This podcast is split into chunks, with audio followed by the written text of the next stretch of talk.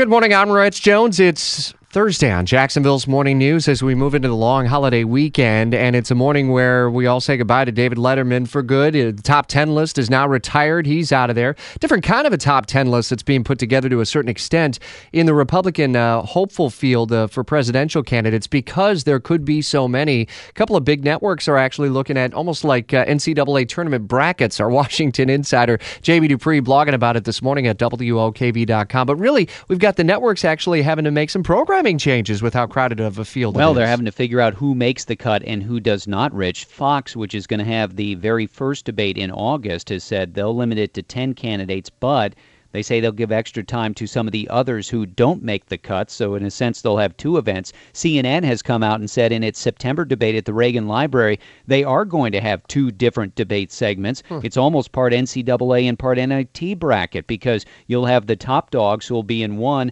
and then the others who will be in the other segment. I, it's sort of odd when you think about it. One other piece of news we've got today is that uh, former Arkansas Governor Mike Huckabee, who has said in the Des Moines Register today that he is going to join Jeb Bush in skipping the Iowa straw poll. Hmm. Huckabee, though, mentioned limited resources, which may mean he's having some fundraising issues. You know, back in 2008 when he ran and did so well, there was nobody on the right side of the Republican Party that year. It's a much different scenario for Huckabee this time around. You mentioned fundraising. Is Rand Paul, was he up with this filibuster up till midnight or so, trying to also raise money for his campaign at the same uh, time? There, listen, listen, he spoke for almost 11 hours. I think I got 15 or 16 emails from his campaign Ooh. about fundraising yesterday. So clearly, and I'm not saying there's anything wrong with that, but clearly they were trying to milk that speech last night and making a very big social media push as well. Uh, Paul, interestingly enough, was talking mainly about NSA surveillance and the Patriot Act but the Senate was actually on the trade bill at the time. We'll have a key vote on that later this morning. All right, we'll watch for that and we'll update you in Jacksonville's news at noon and on the ride home as well throughout the day. Jamie Dupree, our Washington insider, WOKV News Time, 826.